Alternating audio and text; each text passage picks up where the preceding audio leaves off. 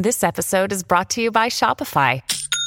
Forget the frustration of picking commerce platforms when you switch your business to Shopify, the global commerce platform that supercharges your selling wherever you sell. With Shopify, you'll harness the same intuitive features, trusted apps, and powerful analytics used by the world's leading brands. Sign up today for your $1 per month trial period at shopify.com slash tech, all lowercase. That's shopify.com slash tech.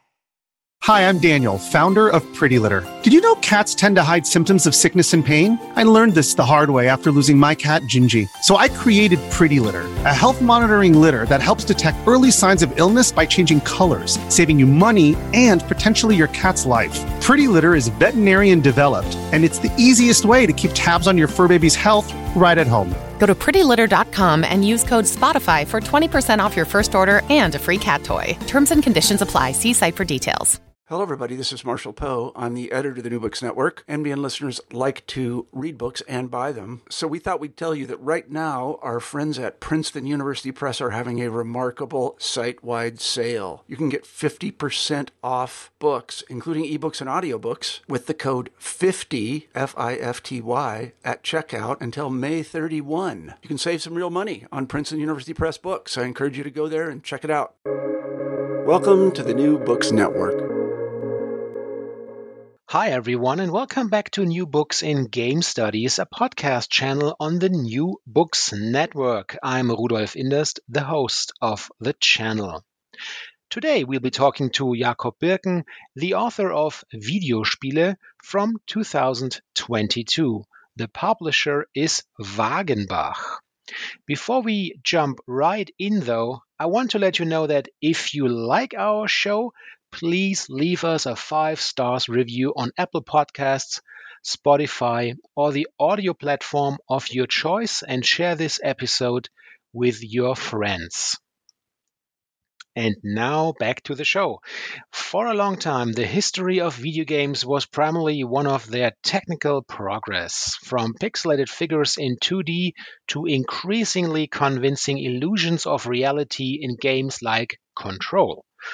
At the same time, independent game worlds emerge, such as in the expressionist dystopia Disco Elysium. Welcome to the show, Jacob. Hi, Rudolf. Thanks a lot for inviting me and for the opportunity to talk about my little book. Actually, it's pretty ridiculous to call you Jacob, and it's, it's because it's German. it's Jakob. but well, we'll see. So, um, Jakob, I wonder if you could begin the interview by telling us a bit about yourself. Yeah, so I've got a bit of a patchwork biography, but I'll try to keep it brief. So, my background is in visual cultures and in media theory.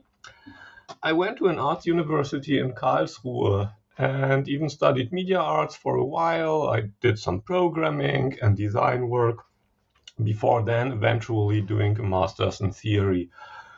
My first jobs were at larger exhibition spaces, the House of World Cultures in Berlin and the ZKM, Center for Art and Media in Karlsruhe.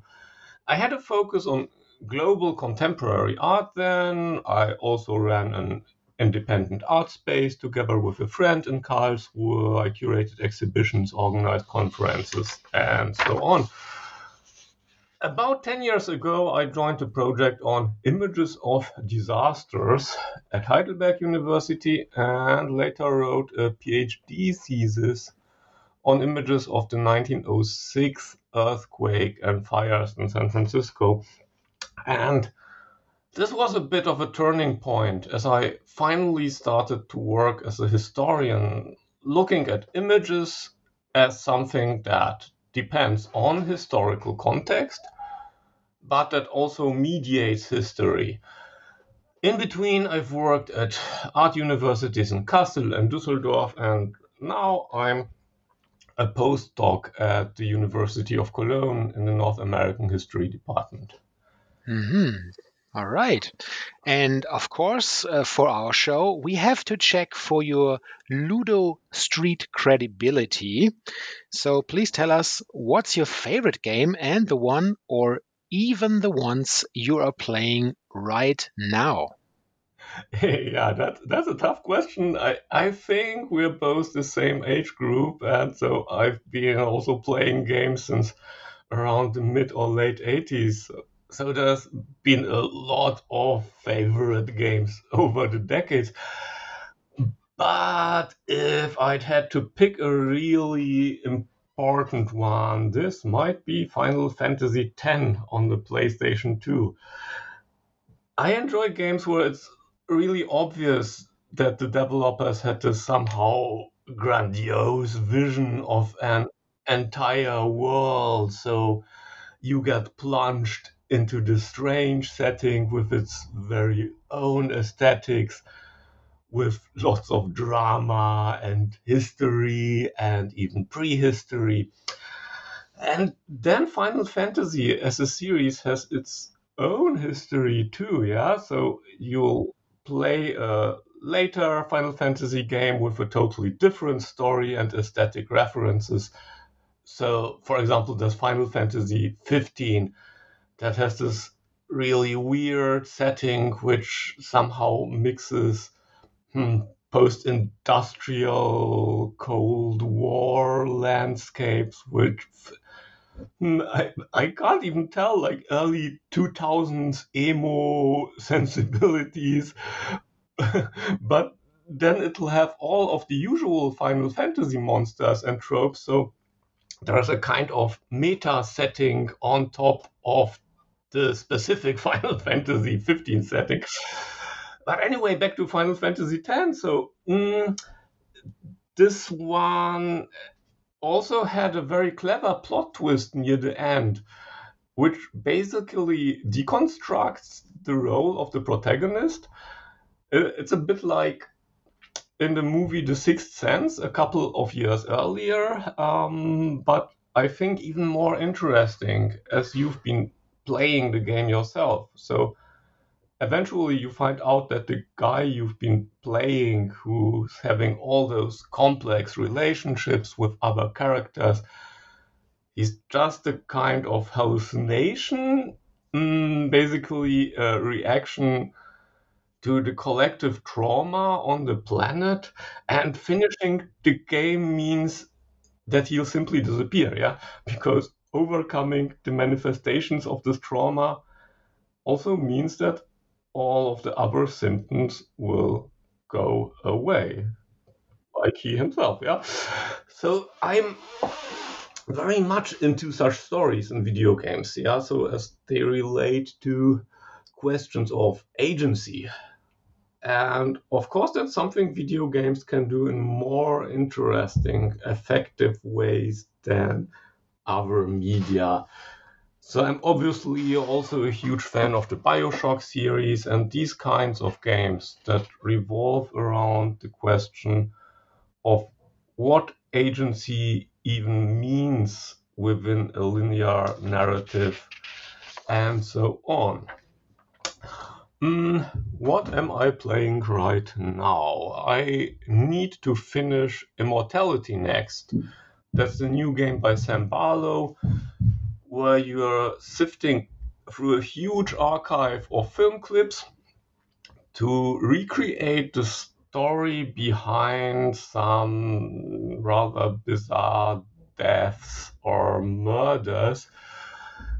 This is obviously a very specific experimental approach to gaming. So you'll just watch film clips and then you try to piece together how they relate, you try to find a visual clue that will unlock other clips.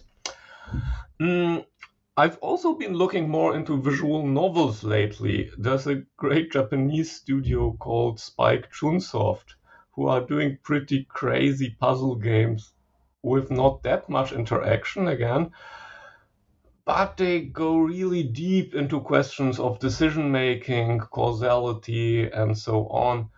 I've just finished a game 428 Shibuya Scramble recently, which again is like a fragmented film or photo novels or like immortality in a way. Um, you're following the stories of a couple of characters, and you need to figure out which decisions will enable everyone to progress through the narrative. So a decision which might seem really sensible for one character might have rather absurd or even terrible consequences for another character later on. That's a pretty fun and clever game. And honestly, also, I think a much more interesting approach to such questions of agency, or of continuity, and so on than, let's say, more mainstream attempts at interactive storytelling, like, for example, Netflix Bandersnatch and etc. Um, oh, and I also keep playing a cute mobile JRPG, Another Eden. This is by some of the folks who made Chrono Trigger.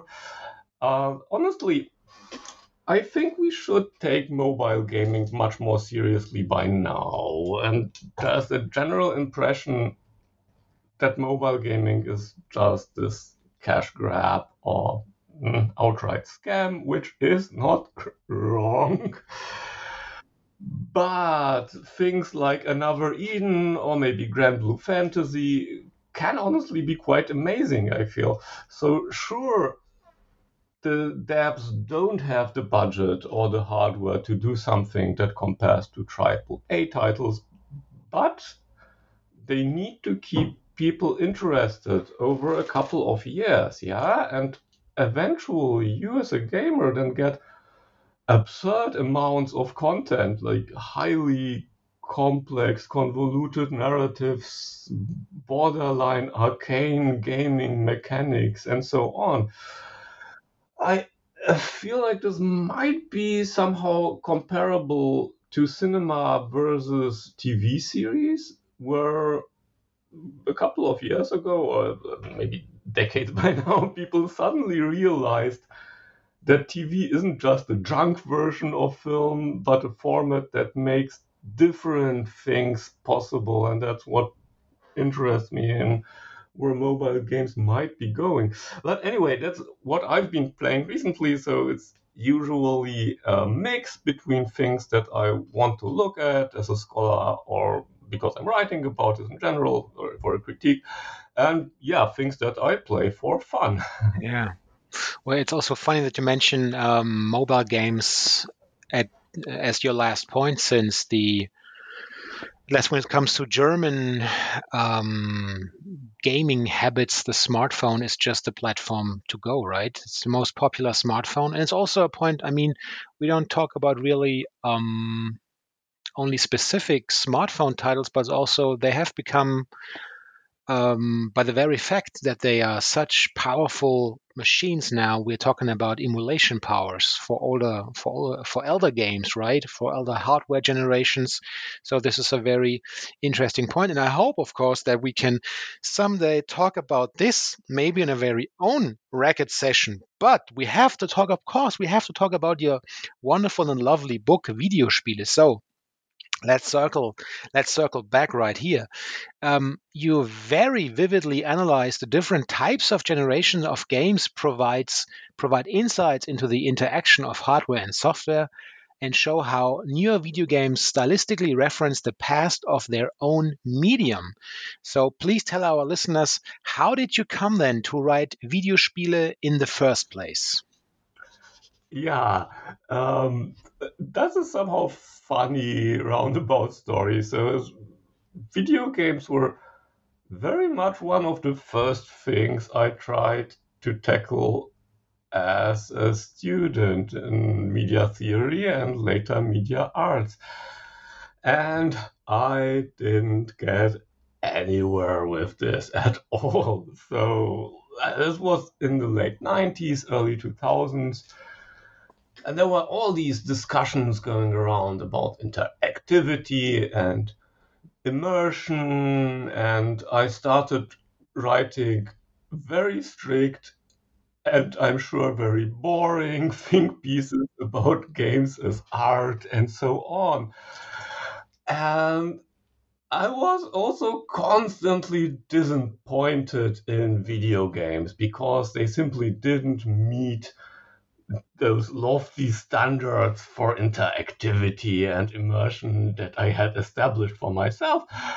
But then I myself wasn't able to introduce any relevant new practices or ideas into this scene myself. So eventually I just went back to a kind of consumer mode, you know, just playing for fun. Yeah? Um, and then a couple of years later, I realized that looking at games as an aesthetic, formal experience is actually a quite valid research question.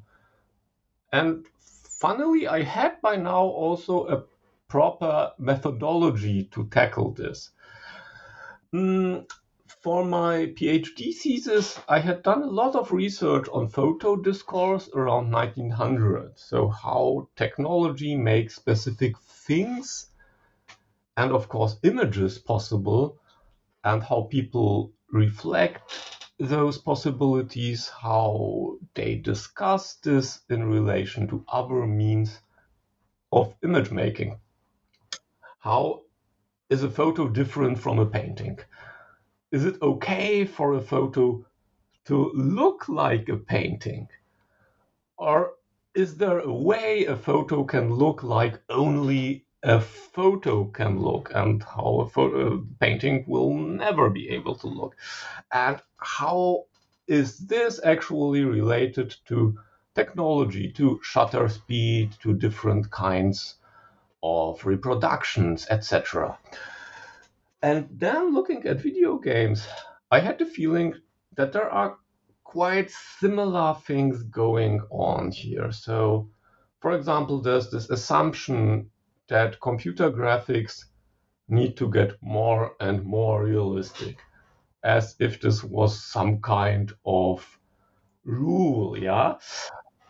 And then there's this counter movement of people making pixel art games because they think that it's actually that it actually looks better or that it looks more authentic, whatever that even might mean. and everything has to do with technology, yeah? So with what a current machine can or can't produce, yeah, what a PlayStation 5 can produce, what a smartphone can or can't produce, yeah.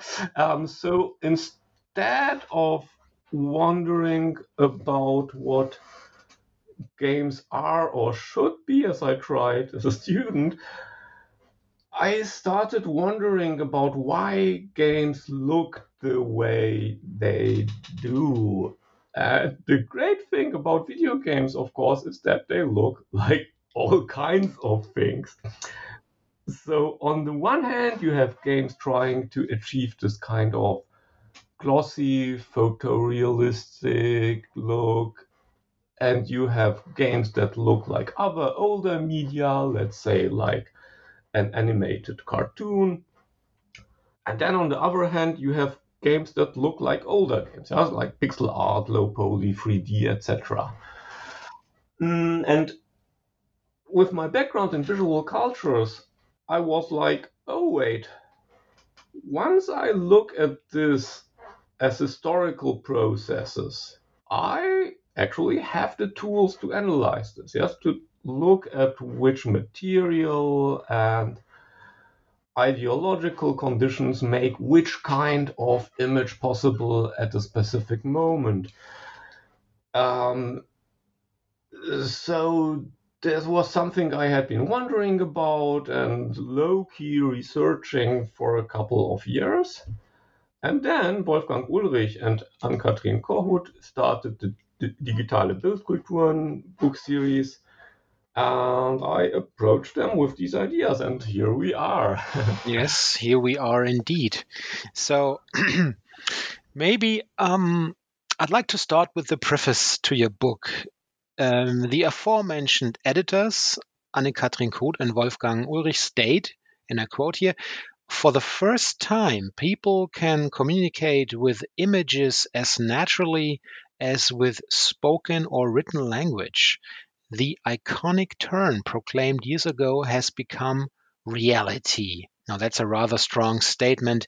And I wonder, how do you see a book connected or in connection with this very observation? Yeah, yeah, that's a really interesting point. So, um, if we look at the iconic turn becoming reality through digital media in general, we have very obvious phenomena like emojis or memes, um, which in a way replace or extend spoken or written language. And with video games, there's already a very obvious bias towards the visual. And one thing I want to stress in my book is that games are not only play, but also media, things that mediate information. So you're never just playing, you're always also watching.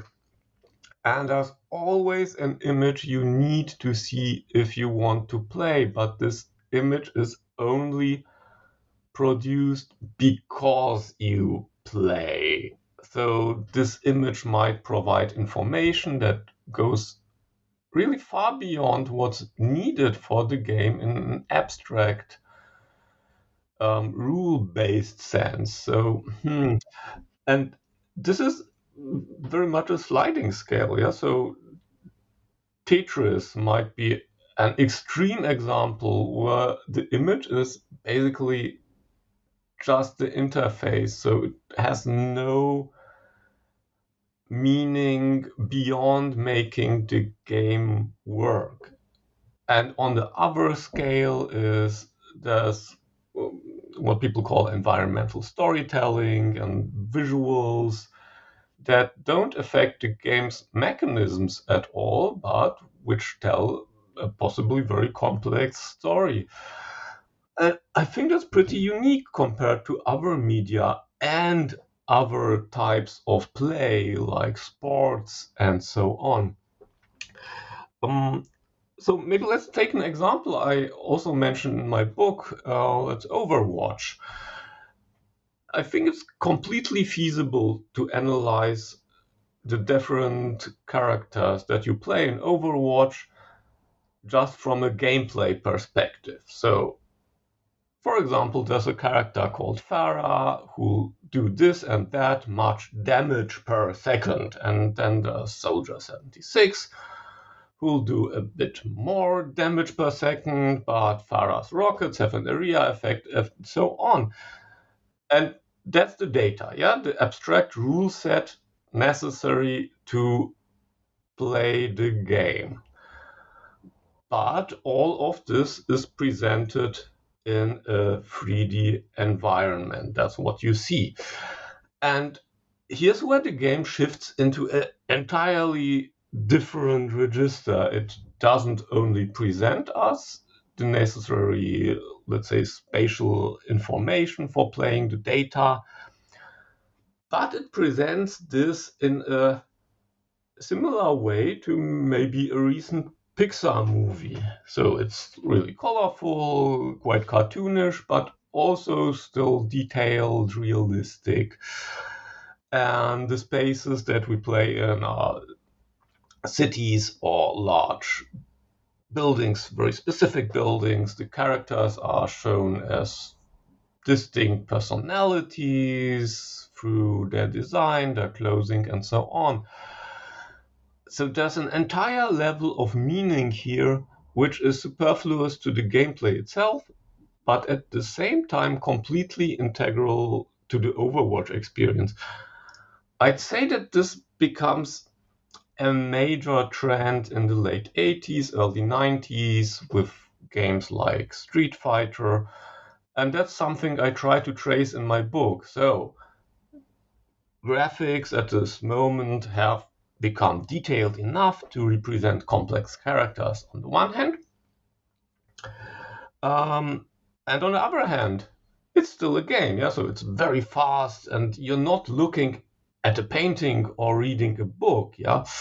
Um, so the designers had to come up with really outrageous characters that will be instantly recognizable. Yeah. Mm, and the other thing about the iconic turn and the digital is that it's networked, it's globalized. So we need to keep in mind that Capcom or Blizzard want to sell their games all over the world. Yeah, so the world and um, yes, as a kind of standard for the customers needs to be represented in their games. Yeah? But again, that's not a complex narrative about geopolitics. Um, and the point is to create recognizable spaces, recognizable characters to work with stereotypes and tropes. And this, in a way, isn't that different from memes, isn't it? So, even though we might simply ignore the surplus of visual information, yeah, these colorful, interesting characters, the way such games are designed tells us to look at them uh, as if they were a story, a story in which we participate. And I think that this is a really important new thing happening here, as we're living in a culture that very much revolves around issues of representation, anyway, politically. Yeah. Um, so, in regard to I, an iconic turn, I feel like games um, are or have become or are becoming more and more a site where people can explore what visual representation means. And I'm absolutely not utopian about this. I just think that games fit in really well into current developments and discourses on representation. And, or but if we take a closer look at, for example, again, Overwatch, all of this can be absurdly dysfunctional. So we've got this wonderfully diverse cast of characters, and everything is rendered in this gaudy feel good style. But the entire point of the game in the end is to shoot each other in the head again and again and again. So there's a bit of a disconnect between the representation um, of, um, let's say, the interesting surface or content, even, and the representation of game mechanics, etc. Yeah. Hmm. now, um, your first chapter is titled Awakening in HD. And right there, I stumbled upon an interesting observation. Um, you write that for a long time now, it has no longer been a question of how something can be represented in a readable way at all, but rather the spectacular illusion is significant around ever new, ever more convincing simulations of optical effects such as light reflections, cast shadows, or transparencies. So please tell our listeners why we should pay attention to that development as scholars and researchers. Mm-hmm, mm-hmm. Yeah. Um, yeah, that, there's a very old tradition in the visual arts of people wanting to be tricked by illusions.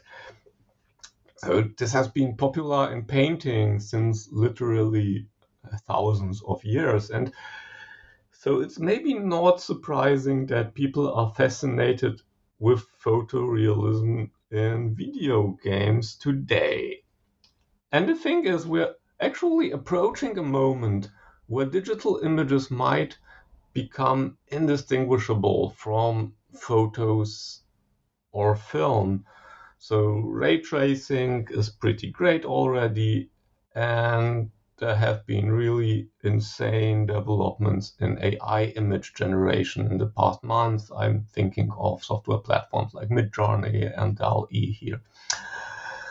Um, so first of all, right now I'm really curious what will happen next. Yeah, so will we just lose interest in photorealistic illusions once they become ubiquitous. Um, and then I'm also interested in the longer history of visual illusionism. One aspect is what I'd call the scientific gaze. So, a way of looking that's informed by our knowledge of optics. That's a part of the overall project of modernity, analyzing visual phenomena and working out formulas to describe them as laws. Yeah, so that's the science part. And right now we can simply reproduce these phenomena by running them as code on a computer. So the effects you mentioned, like reflections, shadows, transparencies, they then become kind of proof that we've mastered a specific, spectacular, complicated issue in optics. Um, there's this great little anecdote I've mentioned in my book that's about a mirror effect in Duke Nukem 3D. So, this is a game that successfully places the player in the 3D world in the sense that it draws rooms and it draws spaces according to central perspective. But we're still in the mid 90s, so there's no way for a PC to simulate complex lighting in real time. Mm, just as a comparison, Pixar's Toy Story is from 1995, and then it took hours to render even a single frame. And now the developers of Duke 3D, they still wanted to include a mirror effect as the spectacular novelty in their game. And yeah, they actually did. Hmm. So obviously, this can't be a proper simulation, yeah. And uh, Turing, who's a programmer who's interested into retro engineering old games, um, they did some research on this and actually found out how it works. So the mirror is, of course, not a mirror, but it's just a window into an exact mirrored duplicate of the room Duke Nukem is standing in. So it's a bit like a stage trick that creates the illusion of a mirror. And everyone in the 90s was like, wow, they finally did it. They really didn't, yeah. And um, now uh, ray tracing games like Control can simply simulate a virtual ray of light that's moving through virtual space, and the mirror in Control will properly reflect the room because that's what mirrors do due to science. and analyzing such processes, I think, can be helpful to understand how our own perception is shaped by culture and technology. So, first, there's a desire to be tricked by an optical illusion.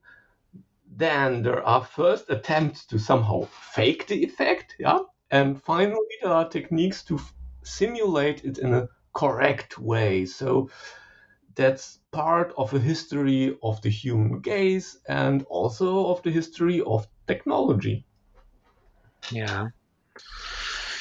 Um, in your second chapter, and this one is titled Software as Medium, you're claiming then that aside from differences in the context of genres, games are likely to be read and understood as part of a narrative based on technological and socio political progress. Could you please tell us a little bit more about this point? Mm-hmm. Mm, yeah, uh, this is somehow related to modern 3D engines and how they are really good at rendering shiny, glossy things, etc. Mm, so that's something that happens in the 1990s, and it's still very much at the core of the gaming industry, I think. Um, if we look at the adverts and the descriptions for current gaming hardware, they are still all about realism. Yeah, so how you'll reach higher levels of realism when you're gaming on a PS5 or gaming with the newest GeForce graphics card in your PC. Uh, and this is not that surprising because computers are made for calculating things, which means that they are also really good for simulations. So as I said, you just need to find the laws, the proper algorithms or something, and the computer does all the necessary calculations. So describe how light rays move through space, and the computer produces a photorealistic image. Uh, or describe how paint settles on paper or a canvas, and the computer will simulate something that looks like a painting. And even better, um, because you can do this in real time, you can make a game that looks like an animated oil painting. And so that's that's pretty great. But of course, it also depends on what hardware is available.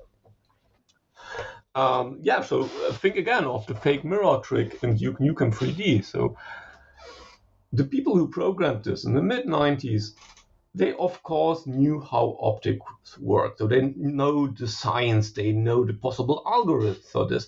But yeah, take the average DOS PC in the 90s, this simply uh, in no way is fast enough to do real time ray tracing. Yeah, it's 1996. But 3D at this moment had already been established as the paradigm for computer graphics. And this is a really strange, still a bit confusing moment for me, as early 90s 3D graphics, they look quite terrible in comparison with early 90s 2D graphics. But for some reason, everyone had decided, yeah, that is the way to go, 3D. Uh, so, um, fighting games are a great example for this. In 1991, the Street Fighter II, which has these really pretty 2D cartoon graphics, and it's extremely successful. Yeah. One year later, 1992, there's Mortal Kombat, which isn't that pretty at all, but it's still quite interesting. It's uh, using this digitized video for its 2D graphics.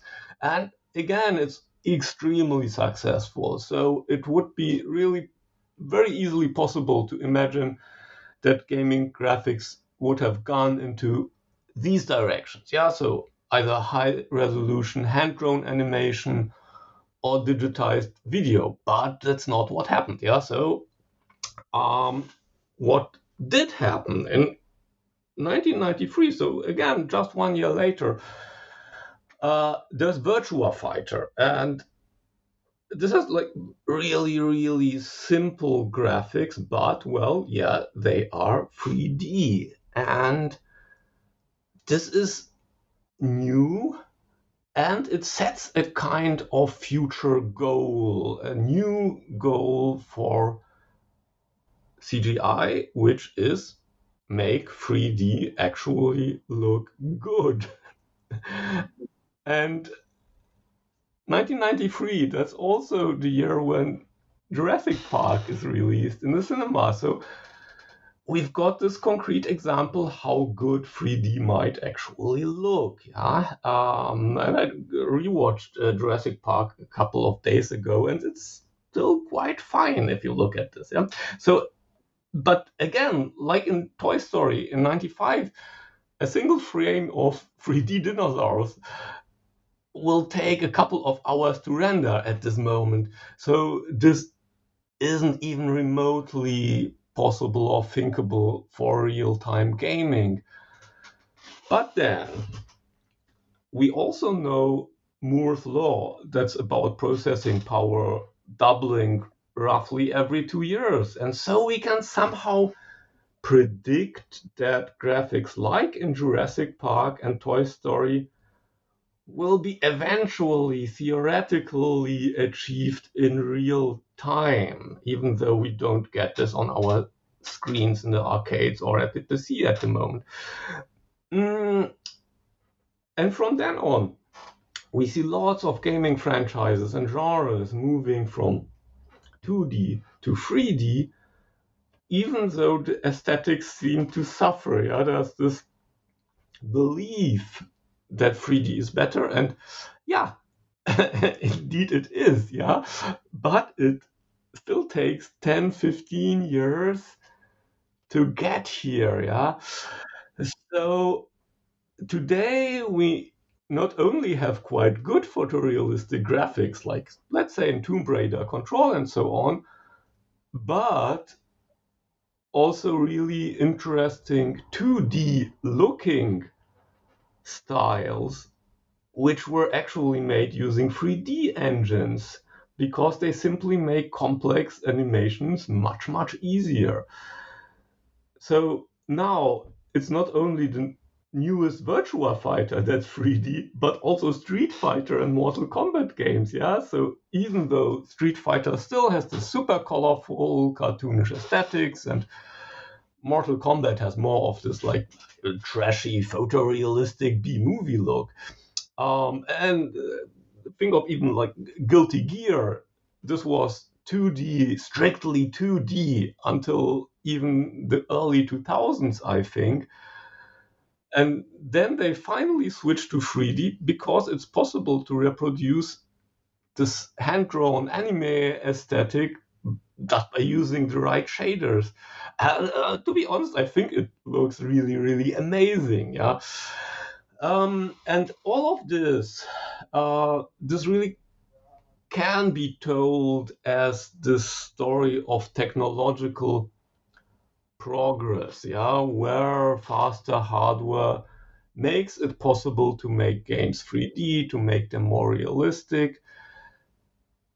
And realism in the end is still what sells new games, and new games are what sells new hardware and vice versa. So just think of all the remakes of uh, The Last of Us, uh, etc., Final Fantasy VII, and so on. So this is yeah, this kind of um, huh, on the one hand um, marketing strategy, but on the other hand, it's uh, a possibility to make uh, older content available again for current hardware, but because of this idea that it must look more realistic, more detailed, and so on. Okay, but um, let's move to social social political progress. Um, in a way, I think that this is also related to technological prog- progress, and it's quite often a counter movement. So pushing photorealism has very much been and still is a project of the hardware industry and larger game companies. So renouncing this can be understood as a critique of capitalist industry. so that's the political approach, yeah. So that's this ethics of indie gaming, renounce the illusionist paradigm, renounce high-end, expensive hardware, and renounce triple A production where everything's just a business decision and so on. Yeah. Um, yeah, let's just use Game Maker Studio or RPG Maker and let's produce an entire game on your own or, yeah, with some friends or people whose work or attitude you like. Mm, and an important side effect of this is that by renouncing mainstream gaming culture, you also renounce mm, its heteronormative, its male centered focus. I don't go that deep into this in my book, but there's been some research on how the industry and how gaming journalism in the 1990s actively marketed games as something specifically for boys and young men. And of course, the result of this is this obnoxious chauvinist gaming culture, which unfortunately is still around, but at least it is slowly being dismantled.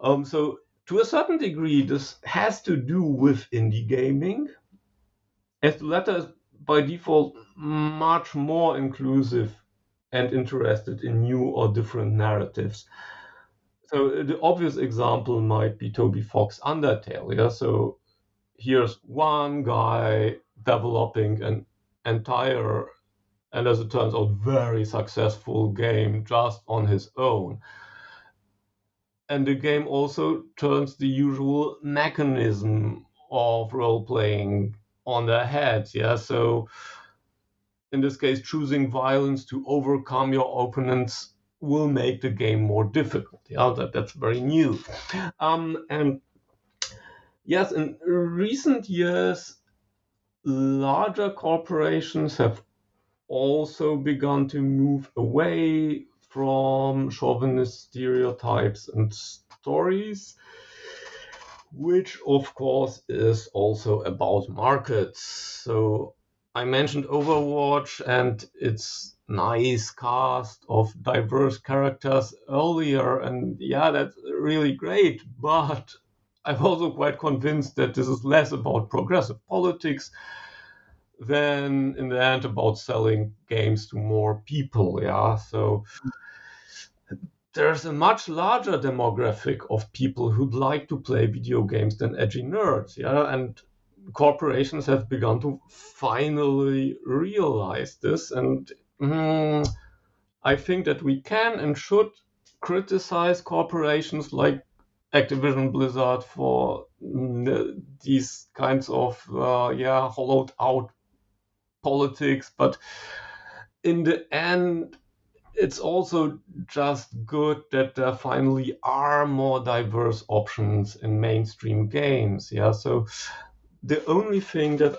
I'm worried about is that this kind of visual representation, this kind of diverse surface yeah becomes the main focus of what progressive politics in gaming is about yeah. So in the end there's not much of a point to having diverse options in games if gaming itself remains inaccessible yeah because it's too expensive for maybe many people and because of harassment which is still very much happening and so on yeah yeah talking about spectacle. So, your third chapter then is called Industry of Spectacle. And I find it highly interesting that you describe games as a medium that finally turn our dreams or vision of a virtual reality into something, and I see my air quotes here, real. Yeah, uh huh. Mm, yeah, and I'm I'm still a bit on the fence about this myself, uh, but yes, I, I feel like that there's a lot happening in this direction. So maybe we've been a bit misled about the idea of VR as a fully immersive spatial experience as in the Star Trek holodeck or in Ready Player One. And maybe we should think more of the collective cultural aspects of virtual space, yeah, of how social practices are at least as important in constituting spaces as, um, let's call it the 3D architecture as an immersive space. Yeah? Um, and because, yeah, uh, let's say that something isn't just real because it's a convincing illusion, it's real because it immediately affects you even if it's just on an emotional level yeah so I'm aware that this is a very constructivist perspective, but it might be a bit more useful than thinking of virtual reality just as something that tricks our senses. Yeah. Mm-hmm. And um, good examples could be Fortnite becoming concert venue or the Animal Crossing boom at the beginning of the pandemic or all those really absurd projects that people pull through in Minecraft, like building a functioning 8 bit computer that runs Tetris or something like that. That's weird. and, uh, yeah, one, one thing that might be important here is uh, to discuss games in context to platforms, yeah, or even games as platforms. I think that this is a quite powerful notion. Um, and this also fits into what I said about the iconic turn earlier, about the surplus of meaning that games offer when we think of them as media.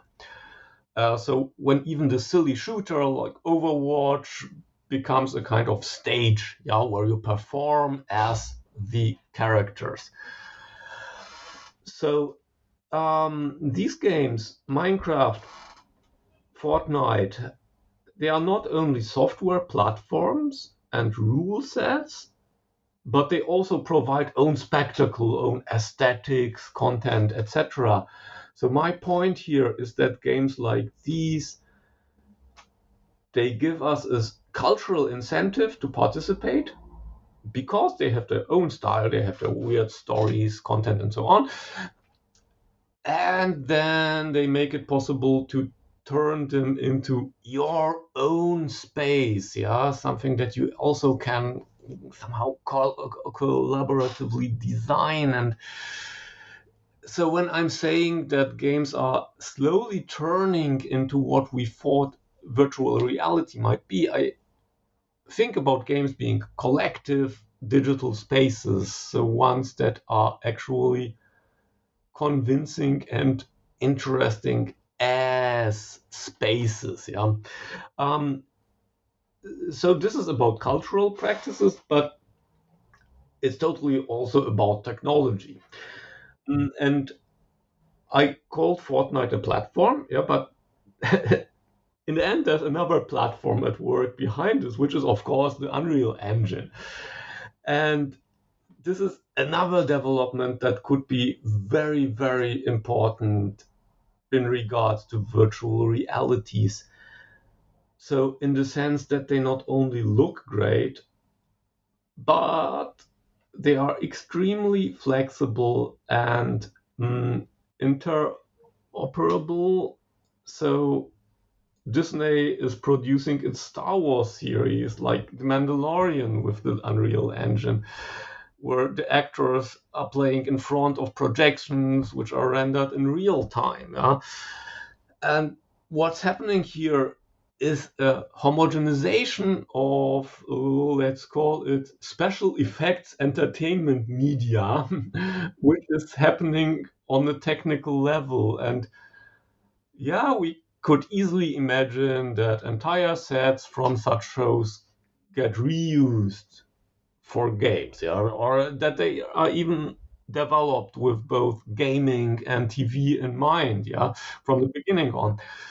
And hmm, um, the Mandalorian, this is of course live action TV because it's uh, recorded with actors acting live, but it's still recorded for post production. But I've, um, yeah, think of how real time virtual sets could be used for live live TV, which isn't recorded but which is happening live. Yeah, and I think that this could really blur the borders between gaming and of linear screen entertainment theater in ways that have been discussed since decades in game studies and theory, but now I think this might become really interesting in ways that we haven't even really imagined. Yeah. Yeah, when I when I um, first thought about an actual implementation of this very technology you were just uh, talking about on theater stages, this really blew my mind, right? Because the possibilities at least on paper, they seem to be endless. It's really fascinating. Yeah. So, uh, but but we need to talk about also virtual photography because that's also in your book. I mean, um, this book. Don't get don't get fooled out there. This book it's not a thousand page uh, page turner so to speak it's actually quite the opposite but um, it's easy easy to talk about all these topics i mean this is really I knew why I invited you, uh, Jakob. This is really interesting. So let's let's switch to virtual photography then for a minute, because you argue that in in in opposite to a screenshot, the the term, the very term photography, becomes more than a metaphor in modern 3D games. And I wonder um, how so. Yeah, yeah, that, that's a really great topic. I, have seen on social media that you've been working on this too recently, right? It's true. yeah. so, for yeah, for, for me, this is a very exciting but perhaps very theoretical issue coming from art history and having worked on photo theory. So I mentioned earlier how does this shift towards these more more more scientific methods of generating photorealistic images yeah so you'll get images that look real because they're a simulation of optical processes and not because they are visually similar to the real thing, like this fake mirror in Duke Nukem. Yeah, pretty. So now ray tracing, that's a simulation of virtual light rays moving through virtual space. And even though all of this is still numbers on the computer being calculated, I do think that it's not really wrong to compare this to photography. And uh, this is quite a huge deal in regard to ontology because now there's an entire virtual world of which an image needs to be produced so that we can even see it yeah? While in 2d games there's nothing beyond the images beyond the distinct visual data in the first place. Mm, let me try to um, give an example for this. So if we look at 80s, 90s 2D games, everything, or at least most things, apart from maybe some special effects, is created from sprites and tiles. So there are discrete images that someone has drawn or digitized. And everything we see is assembled from these images, yeah? But in contemporary 3D games,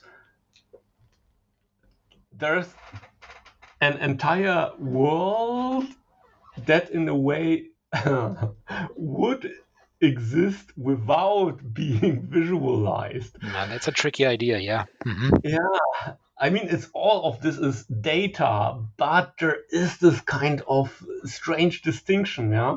Mm-hmm. And um, there's a, a really, really crazy moment in the first demo video for Unreal Engine 5 from 2020, which was also something that really struck me and was a kind of uh, yeah starting point for me for writing uh, the book, even though I don't really mention it in the book anymore. So um, there's uh, the Epic Games guys, which are the programmers behind the uh, Unreal Engine. They are showing us a nicely rendered cave as an example for their technology, which they call nanite technology, which also shows in which direction it is going. So, like very, very fine details. And so, um, nanite it creates these 3D spaces out of triangles, which are assembled into meshes. So everything we see is basically a surface made of little triangles. Um, so if we think back to 90s games like let's say Quake or then the first Unreal, these triangles or polygons are really, really huge, so visible as being these geometrical shapes. Hmm, not so now. So for a couple of seconds um, in this demo video, they switch to a mode where every triangle is colored differently. So the idea behind this is to show how many of these triangles there are and how detailed this is. And um, yeah, well, basically we just see noise, visual noise, yeah, because everything is so detailed that the triangles they're often just the size of a single pixel on screen or even smaller, but you still have to somehow show it on the display so it becomes a pixel, yeah. And um, at this moment, we could really say that 3D worlds are even more complex than the images that can be rendered of them. Yeah, because the images they are restricted by both the available displays and of course our own vision and this is something that is i think quite different to um, 2d sprite graphics because, the 2d sprite is always the 2d sprite yeah? So of course you can like reshape it etc uh, but there's nothing beyond. And here we have this strange um, ontological, yeah, or let's say virtual, virtually ontological shift. Mm, and yeah, so if we think of um, the future here, in the most recent Tomb Raider games, uh, Lara Croft apparently has about 30,000 hair strands on her head. And that's roughly a quarter of what a human has on their head. Mm-hmm. Um, so, except, except of course, except of course for me because I'm this one, I'm this one bald guy in the room. yeah, um, but there will be technological solutions to this too. Thank you very much. Yeah.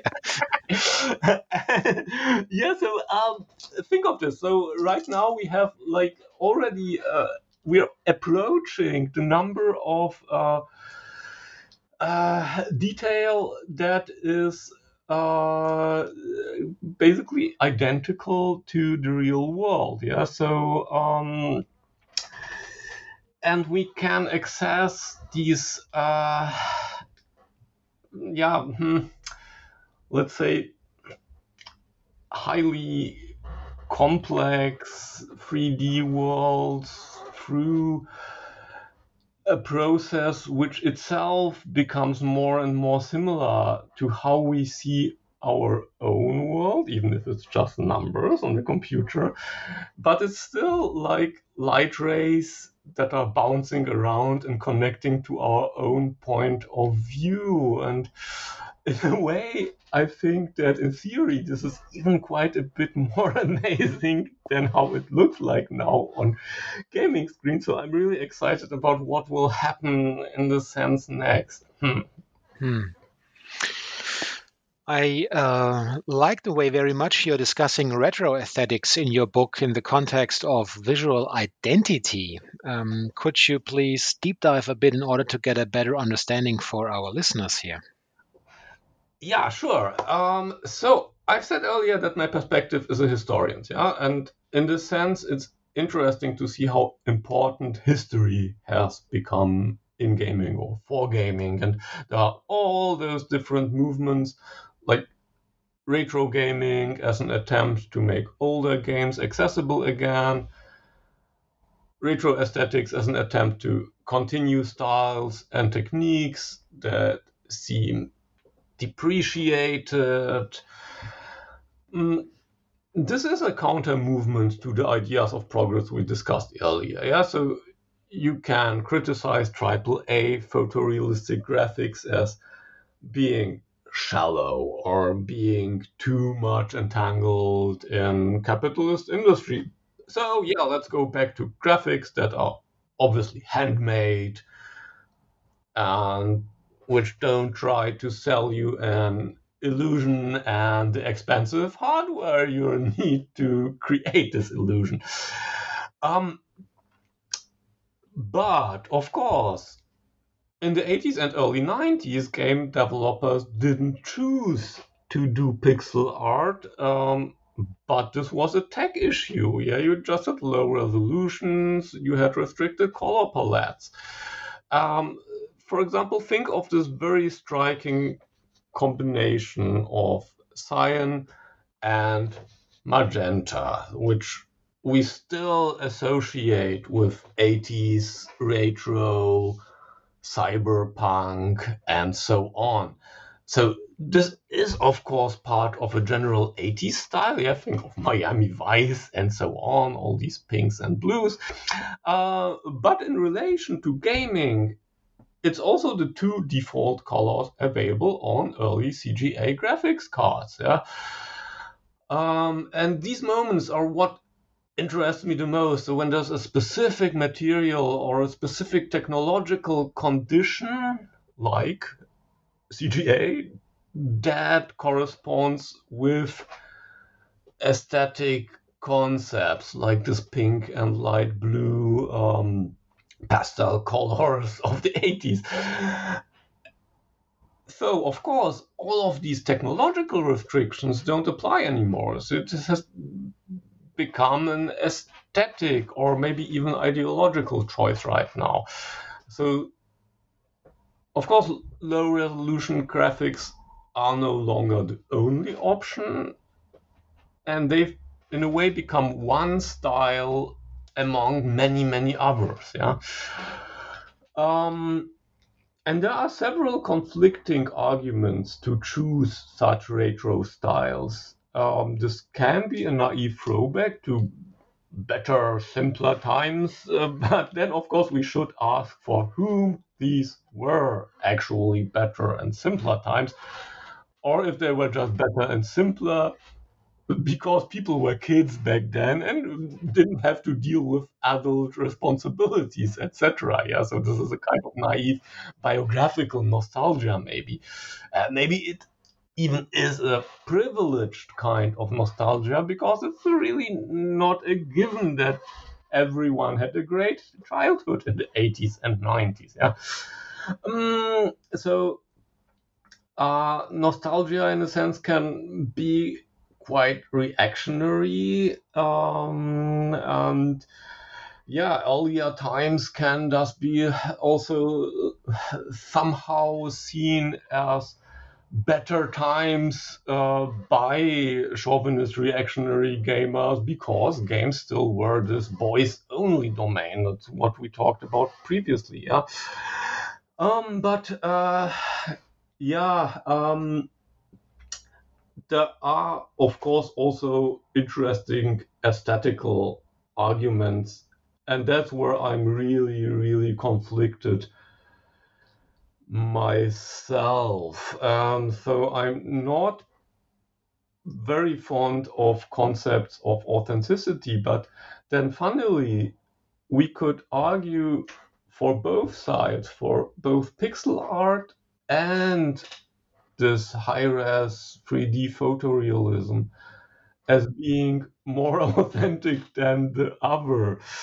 Um, so on the one hand, pixel art is visibly digital. Yeah, it's pixels on a screen with colors picked from a palette. So this is still what's happening even with a 4K uh, monitor display with a graphics card that has 16 millions of colors. It's still a palette. It's still pixels, and pixel art is in a way more honest about this. Yeah, and this also, of course, ties into an entire DIY culture. Think of chiptune and analog synthesizers, and maybe really a kind of critical knowledge how computers and electronics in general work. Yeah, so uh, in a way, this is about knowledge and um, uh, being aware of the computer's restrictions and possibilities. But on the other hand, we could again say that computers in the end are best at simulating things. And then we could say, yeah, actually, the perfect simulation, the perfect illusion is what a computer does best. So this is what a computer should do. Yeah. Um, and in this case, these artificial restrictions, like just picking your colors from a specific palette or using low resolutions or even simulating low resolutions, this becomes just really pretentious and kitschy. Yeah? Um, so, what I'm trying to say is that in terms of visual identity, we just need to be aware of the implications of these different styles. Yeah, so I don't think we should take these avant-garde aspects too seriously because they're just like mm, restrictive and we shouldn't be too strict about games having to look this or that way. Yeah? But we should also realize that historical styles come with historical baggage. Uh, so that nostalgia might be as toxic as this kind of unchecked tech bro optimism where only the new is good enough. Yeah. Mm. Yeah, most definitely. Yeah. So, last but not least, you are discussing uh, digital games within the context of uh, air quotes power fantasies. Let's get into that a little bit more, please. Mm-hmm. Um, I think this has much to do with escapism and how escapism relates to empowerment. So, popular culture in general has often worked with power fantasies. And I mean, we can even look back to the beginning of modern novel writing, like Don Quixote. who he is this mm, either delusional or um, consciously oblivious fan of chivalric romance, and he thinks that he needs to be a hero who's battling villains and monsters. And honestly, this is is really baffling when we think of this. So Cervantes is making fun of this kind of character in the early 17th century.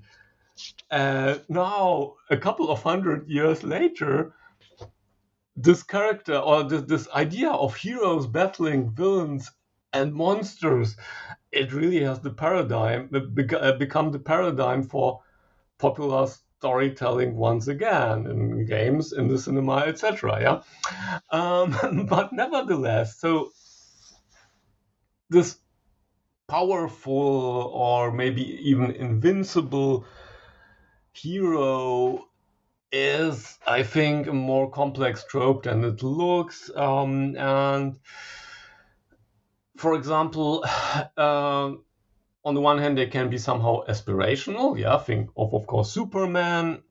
On the other hand, they can be also very reactionary um, because, in the end, the typical action hero they will solve problems through what? Through violence, yeah, um, which for very good reasons is a taboo in modern societies.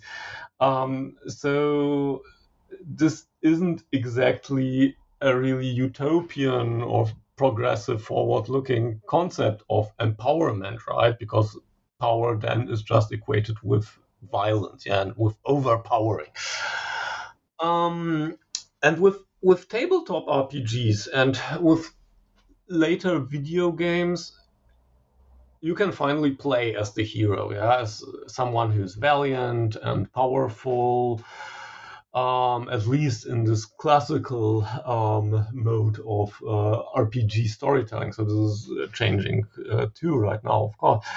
Um, and we can think of this uh, playing as the hero as a kind of like culturally sanctioned way of being like Don Quixote. Yeah, so that's a kind of framework where fantasizing as a kind of practice, yeah, it shifts from being delusional to entertainment, yeah, to gaming, yeah. And what I found really um, funny or um, telling is how this beca- became a kind of feedback loop in um, not only games but also stories about games. Yeah, so for example, there's this there's really bonkers space opera The Last Starfighter, which is from 1984. And this is about a guy who's living in a trailer park um, and who doesn't have like really good perspectives for his future yeah? But he gets to save the universe um, just because he was very good at an arcade game and it turns out that this game is a kind of recruiting tool for an alien space force. Yeah. um, so he became the hero because he was a good gamer. Yeah. And this is really another level of power fantasy. So first we have gaming as a power fantasy. So being playing as a space pilot on an arcade machine and thus being powerful and able to save the universe on this in within this game and then we get the next fantasy of this actually coming true and coming true because you're great at gaming. Yeah. So um, there's this idea of the escapist practice turning out to be the truly heroic one in real life. That's of course also something that uh, is very present in Stranger Things right now and so on. Yeah. Um, and in the end, there's even an entire genre built mostly around this premise, yeah, which is isekai in Japanese pop culture. Um, but actually, the I think most embarrassing example I know about is uh, this Hollywood movie Pixels from 2015, which even manages to somehow mix um, retro nostalgia with these escapist power fantasies. And this is about this bunch of middle aged guys who then are the only ones who can save the earth from alien invaders. Just because they've been very good at arcade games as kids, yeah.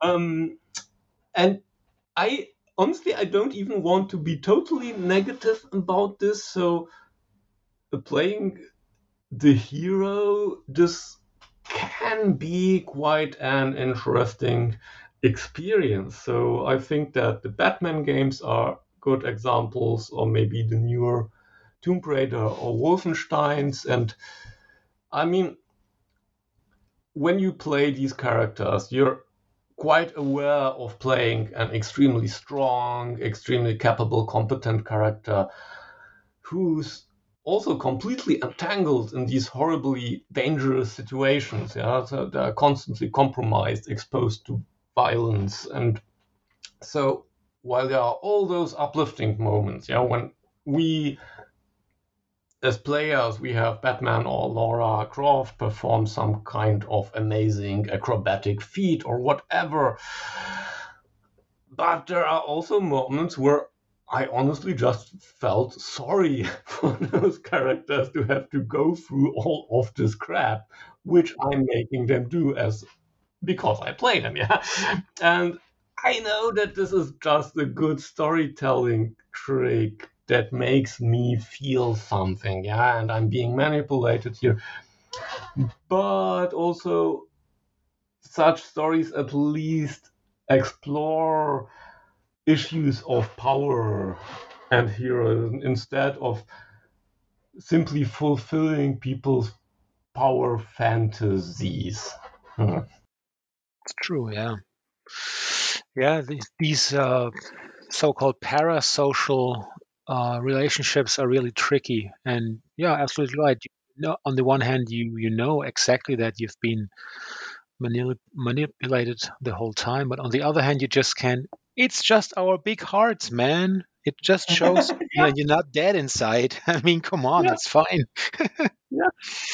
so, um, yeah, we are entering the final round now, and this is where I'd like to ask my guests for a little meta reflection. So, first off, mm, what aspects and ideas would you have loved to include in your book that did not make the cut? And secondly, and I'm really excited to ask that one, where do you see game studies as a research field in general at the moment?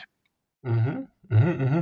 Yeah, um, yeah, there's lots of things. Yeah, so I mean, you already said that the book in the end is really, really short. So um, even my writing process was like I'd write some chapters on one aspect, like the evolution of 3D, and then I'd realize that there's still so much else I have to cover, and then I shortened the previous chapters to make space, and so on. So this happened, I think, like three times throughout the writing. Yeah.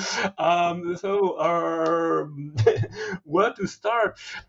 I had, yeah, as I said, right now actually written much, much more on realism and 3D which I had to cut, and that's something I've been working on for other texts since then. Um, I would have also liked to write a lot more on representation issues, so uh, maybe really go more deeper into this um, iconic turn question and on this entire idea of video games being a stage. Yeah, so how video games relate to other practices of reenactment, role playing, cosplay, and so on.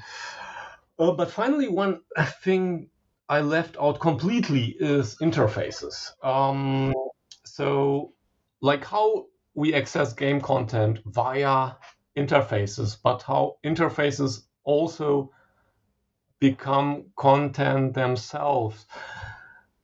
I did a seminar on video games at the Hochschule Düsseldorf a while ago, and I asked the students to interpret a screenshot from Diablo, the first one from 1997.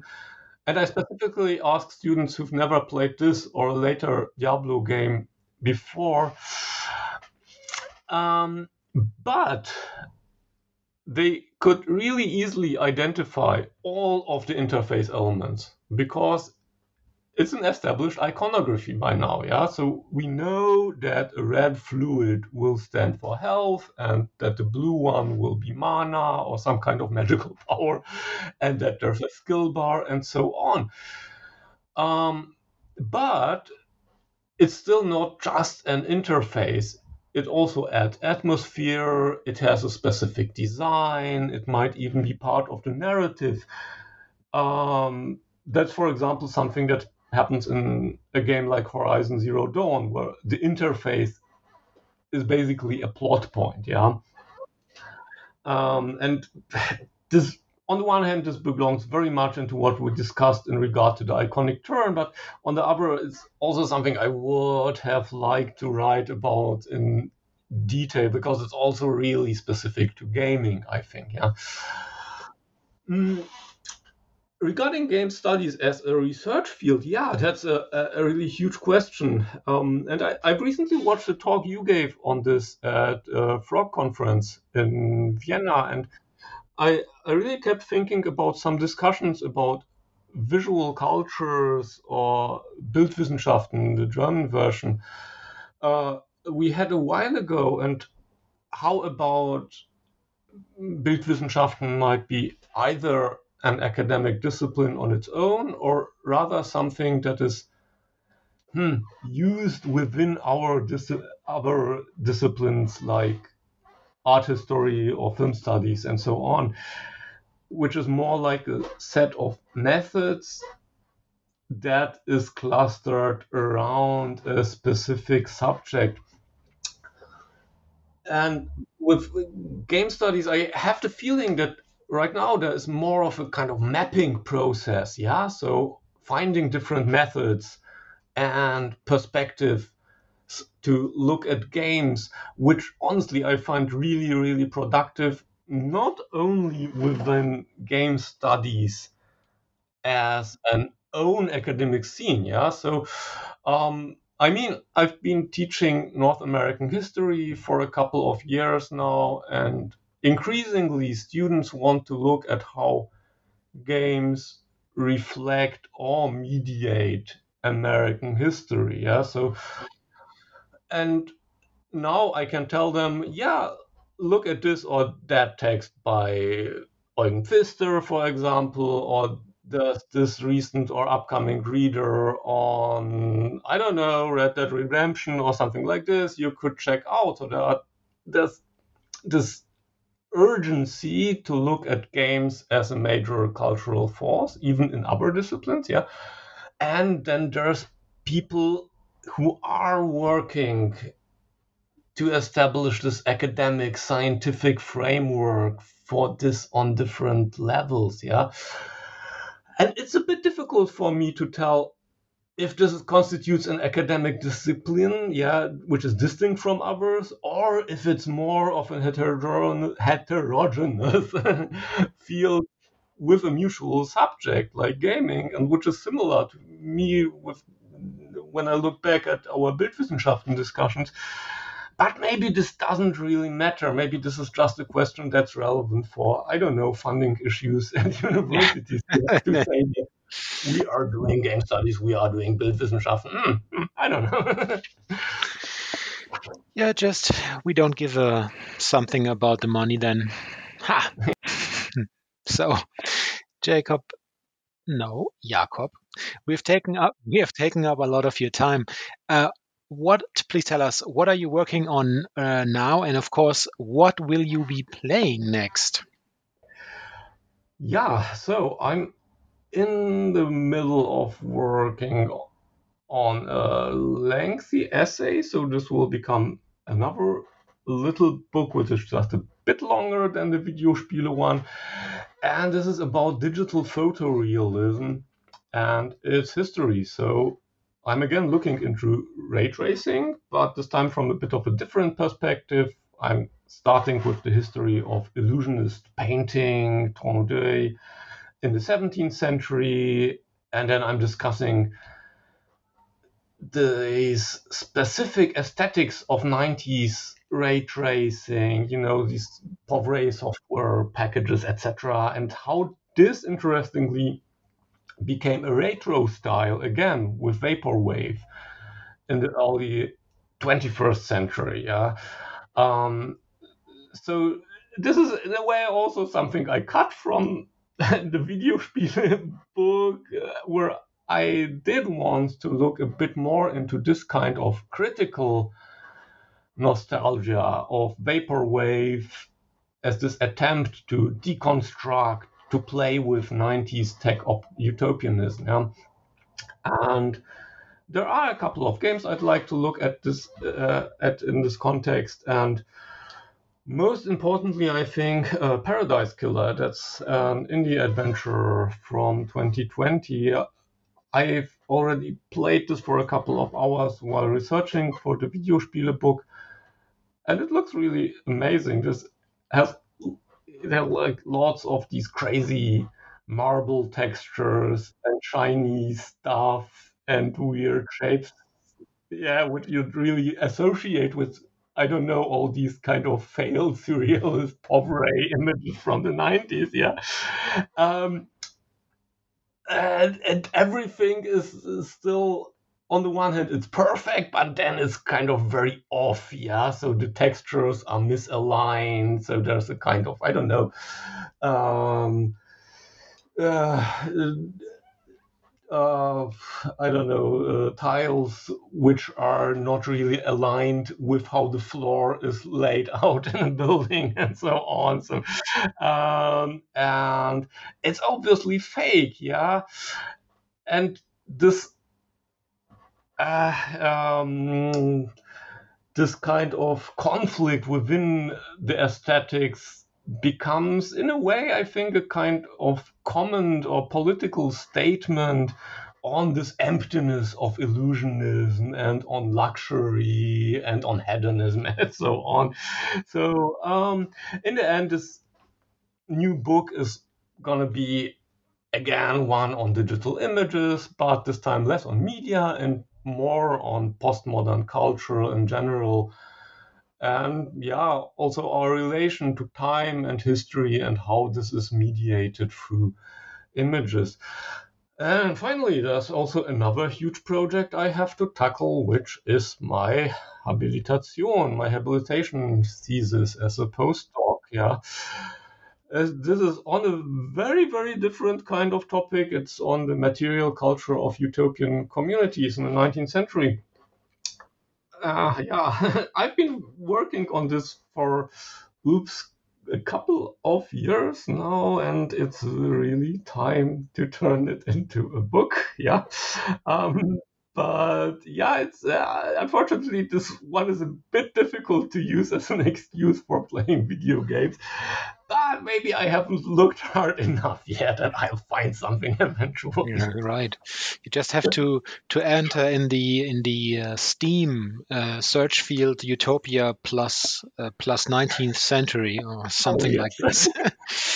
so um, yeah, great projects projects for sure. So I want to thank you from the bottom of my heart for you being on the show today. And um, what what actually our listeners don't know, you really it was very very very spontaneous. So thanks a lot. I really enjoyed our talk. Uh, so take care, Jakob, and goodbye. Thank you. Goodbye. So, dear listeners, I hope you liked this episode. If you are an author or an editor in the field of game studies or game research yourself and want to talk about your latest publication, do not hesitate to contact me under rudolf.inderst at googlemail.com. Alternatively, please send me a direct message on social media. You will find me under Rudolf Inderst almost everywhere. That's Twitter, Instagram, TikTok, whatever, wherever I'm there. So, see you in a bit. Take care and goodbye.